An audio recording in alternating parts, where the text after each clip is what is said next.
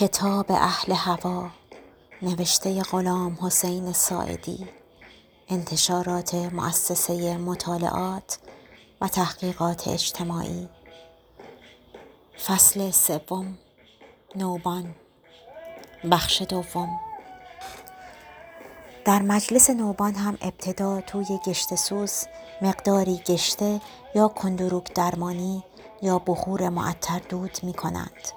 بابا پیش از مجلس تنبیره را بخور می دهد و متبرک می کند. گشت سوز را در مجلس نوبان هم توی یک سینی فلزی یا نقره‌ای می گذارند. گشت سوز مجلس نوبان با گشت سوز مجلس زار فرقی ندارد. بعد از آنکه بابای نوبان شروع به آواز و نواختن تنبیره کرد همه ساکت می شوند.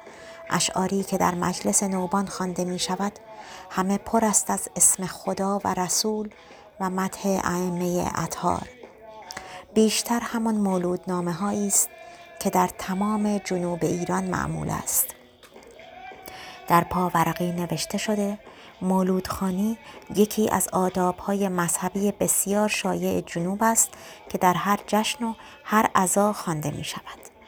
مولودخانان کسانی هستند که به خاطر صدای خوش عزت و احترام زیادی بین اهالی هر آبادی دارند.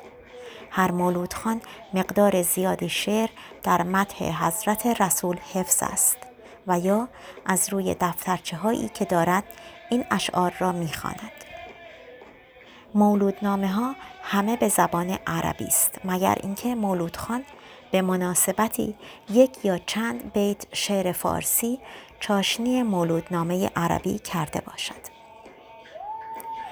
بعد ماما به همراهی جمع به بابای نوبان جواب می دهد و همراه آهنگ تنبیره و آواز بابا دیگران کف می زنند. اغلب رسم بر این است که بازی نوبان را با لا اله الا الله شروع می کنند. اگر بعد از مدتی دم گرفتن و لا اله الا الله گفتن مبتلای نوبان بادش پایین نیاید آن وقت می‌خوانند شلالله شلالله یعنی بلندش کن بلندش کن ای خدا. بعد از یک یا دو دور آواز دو نفر از حاضرین بلند می شوند که بازی کنند. رقص نوبان سرپاست و یواش یواش تبدیل به پایکوبی می شود و بازیکنان در عین پایکوبی دستها و شانه ها را هم تکان می دهند. آنها که می رقصند باید رو به بابا و پشت به دیگران باشند. بعد از مدتی ادعی به بازیکنان اول می پیوندند و اینها بیشترشان دختران هوا هستند که بیشتر از دیگران و بهتر می رقصند. بعد از یک تا دو ساعت بازی یک نفر از اهل هوا یک عدد زنگوله کمر به کمرش و یک عدد مجول که از قاب یا استخوان گوسفند درست کرده اند به کفل می بندد و پایکوبان می رود جلوی بابا و می ایستد. به آهنگ تنبیره کفلش را تکان تکان می دهد و نوعی رقص به سبک آفریقایی انجام می دهد. صدای مجول با آهنگ تنبیره همراه می شود. دیگران بلندتر کف می زنند و همینجاست که مجلس نوبان به اوج هیجان خود می رسد.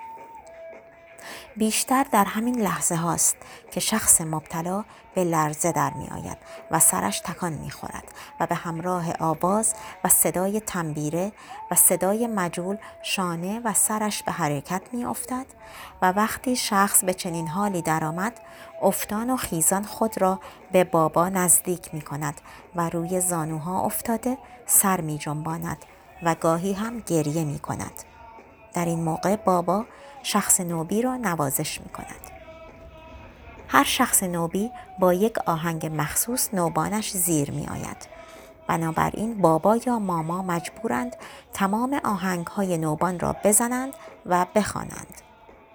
وقتی نوبان کسی زیر آمد و حالش خراب شد ماما نزدیک شده لنگوته یا لنگ مخصوص باد را روی سرش پهن می کند.